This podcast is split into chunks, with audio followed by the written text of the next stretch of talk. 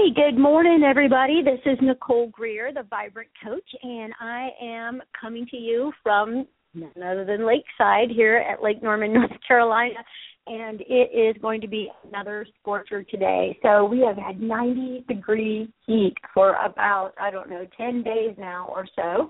And so I am inside, tucked away, grateful for air conditioning. And I am excited to talk to you this morning about this idea of the Myers Briggs type indicator. And so, if you are tuning into this show for the first time, you might want to go back in the archives and listen to my two previous shows where I talked about the first two dichotomies of the MBTI. So, let's just talk for a second about the Myers Briggs type indicator. First of all, this tool. It's just simply a tool uh, to do some self assessment. And as many of you know, I have a coaching methodology that helps us do a little self coaching, and it is SHINE. And so the first letter in SHINE is S, which stands for self assessment.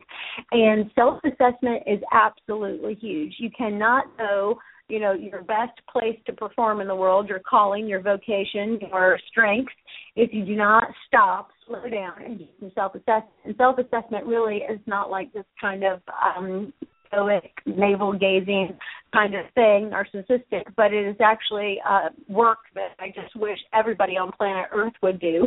Uh, just imagine a world where everybody knew what their strengths were, We're working to make them stronger, and then figured out how they fit in with what's going on in the world, the causes, the problems, the issues, the opportunities, the the things that we could get done if we knew uh, you know, what was going on with us, right? So you got to do this U, as I like to call it, U 101 work. So the Myers Briggs type indicator is not really a, a personality tool, but it's really a preference tool. So it gives us some ideas about, you know, how we move in the world and what our preferences are. And when we understand that, we can kind of figure out, okay, so if you know I'm an extrovert, you know what does that mean for me? It means that you know I need to be out around people, right?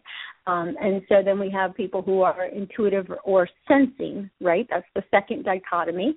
And in that dichotomy, you know, those people are folks that can either gather the facts in the environment are those who can kind of read between the lines and sense kind of what's going on. So uh, those are the folks that are intuitive. So they're both out there sensing, but one is doing it through facts and figures, which is labeled sensing, and one is doing it intuitively, uh, which is doing it more kind of with that gut feeling, looking for clues and patterns, and, and kind of putting everything together in a way that is gathering a conclusion from the environment. So those are the first two dichotomies. Go listen to those. And today I'm going to talk about the third dichotomy, which is feeling versus thinking. And so you kind of have to think in your mind's eye about kind of a scale. And so on the far left would be feeling, and on the far right would be thinking. And this scale is a scale that helps us look at how do I make decisions. So when I come into, you know, a situation and I have to choose, I have to decide I'm going to either be stronger, I'm going to have a preference for feeling my way through the decision, or I'm going to have a preference for thinking my way through the decision. So if you take the Myers Briggs and if you'll email me at Nicole at thevibrantcoach.com, I've got a link where you can go out to a website and take a free um, Myers Briggs that will work just perfectly.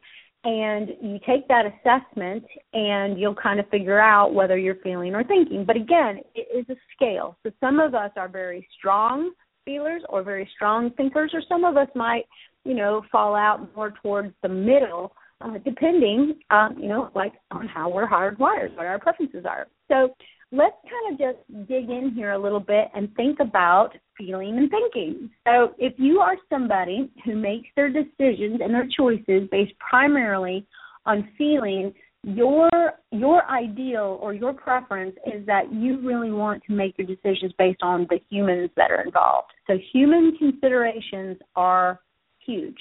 So let's say we're going to have to make a decision um, about, you know, spending money, right? So this is this is a very very big thing for people. Money is a huge energy. That's actually the E in the Shine coaching methodology, energy, and money is one of those energies. And so let's say we're going to decide what to do with the money. Uh, people who have a feeling preference are going to kind of listen to their heart. You know, should I spend this money or should I not spend this money? What does my heart tell me? You know, like how is love related to this money I'm about to spend? Uh, they're very concerned about how their choices and decisions will affect others.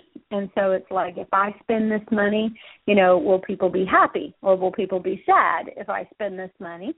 Uh, they see life as a human experience. And so it is more about, you know, living, you know, life to the fullest um, and, you know, bringing in uh, different experiences and having emotions play a part so, you know, if you are going to spend some money, it, it's like, you know, okay, so will it be worth it? Will I have a great human experience? Will this really edify my life and add to, you know, the stories I have to tell? Will it uh, build up, you know, the value of my life from an experiential point of view? Also, people that are feeling that preference um, think that material things are less important than acquired experiences. For example, uh, if given the choice to take a trip to Paris or to, you know, uh, buy, uh, you know, a new material item, like for example, a new television, uh, this person with the feeling preference is going to say, you know, I'm going to take this, um, you know, one thousand dollars, and I'm going to buy a plane ticket to Paris. Although, you know, you can only do that once in life, and you can't hang your trip to Paris you know, on the wall to experience it and you take a really great picture of the Eiffel Tower and stick it on the wall. You could do that, but it's just not the same as being at the Eiffel Tower. Hello. But, you know, other people who have a uh, thinking preference might decide, you know, that would be frivolous. What I'll do is I'll buy a beautiful television set, I'll hang it on the wall, and I'll watch Anthony Bourdain go to Paris. So it just kind of depends how you're looking at things. They're all about acquiring experiences, those that have the feeling preference. The other thing too is that they are really, really big on harmony. So when they go to make a decision, you know, they are definitely going, you know, how is this going to affect my children, my husband, my spouse, my friends, my mother, my father, you know, my community. And so they're always going to take that into consideration uh, in the process. Now, the folks that have a thinking preference, um, they kind of come at it from a different uh, perspective. You know, they make choices and decisions, and they really use their logic. And so they are very much into the black and white thinking, where the feeling piece is going to consider, you know, that gray area. Uh, thinkers uh, kind of, you know, put their their mind in place where they they say like a decision is a decision and oftentimes you know they can get themselves a little bit sideways um, with the fact that you know if they don't get all of their logic in place or don't have all the facts a lot of times they'll make a decision but then this new piece of information will show up and all of a sudden you know maybe their decision wasn't that logical but sometimes they will just dig in and be stubborn and say a decision is a decision and at the same time, the folks that have a feeling preference, you know, may allow a feeling to cloud something that is very, very logical. Like they might put a relationship before, you know, um, you know, a fact that could be very, very important to the decision. So both the feeling type and the thinking type can get clouded you know, even though you know clarity is the goal of decision making, right? So we've got to really stop and look and see what our preferences are. Uh, do that self assessment. The other thing about thinking types is that they are all about using clear rules. So if you're going to give a thinking type, uh, you know, a decision to make, especially at work, it's very important that you lay out like ground rules or even like if you have your child right and that you you have figured out this child is very logical okay and they think things through um they really really thrive in an environment where you have rules and parameters and structures to work within because then it's very easy for the logic to kick in so you've got these two different preferences. One is where I'm going to look at things through this human perspective and thinking where I'm going to look through this very factual, linear process. So both can be very, very valuable, and of course, both can be clouded, like I said. So you need to figure out which preference you have, and then, like I always like to say, step back and have this like out of body experience and kind of watch and look. So here's the exercise that I have for you this week. Um, do the Myers Briggs. If you haven't done that, you need to do that. Email me and get it to you, and then you'll get your results. And then I want you to stop and I want you to think about the last three decisions, okay, pretty significant decisions that you have made, perhaps just maybe in the last month. And you, you might be like, decisions? What decisions? Well, I will tell you, you, you make lots of decisions every single day. Even just, you know, like what you're going to have for lunch is a big deal, right? So you're making a decision there. So, you know, that's kind of one of my Achilles heels, you know, I love to eat, love to cook, love the whole idea of socializing around food and breaking bread. Uh, so that's a huge thing for me. And I will tell you, in my mind, logically, I know that I need to, you know, not go out to lunch today. I need to sit and work at my desk, right? But then the phone rings and there's another human on the phone and it's like, hey, come to lunch. I might throw logic out the window and feel like I need to go to lunch because my uh, preference is really towards the middle. So I wrestle with feeling and thinking all the time. And so, what I'm trying to say about having this out of body experience is that it is so important to step back and say, okay, I've got these two preferences working inside of me, and really, which one uh, needs to win? So, you know, it's really observing your own behavior. Wouldn't it be amazing if everybody observed their behavior and like got a clue that like, hello, your behavior is affecting me and then it affects my behavior, which affects everybody else's behavior. I mean, this is why communities are either very healthy or they're very sick. So, you know, we've got to stop and slow down and look how we're showing up. All right, now let me just give you some few tips. Um, your exercise. So when you're doing your exercise, I want you to go through and say, you know, these are these are three different decisions I made. And then I want you to kind of look at uh, one side, you know, which is, you know, who were the humans involved? How was I feeling when I made this decision? What were the things I, w- I, I was experiencing, you know, kind of like from a stress level, um, from a human interaction level? Then I want you to look on the other side and say, what were the facts about this decision?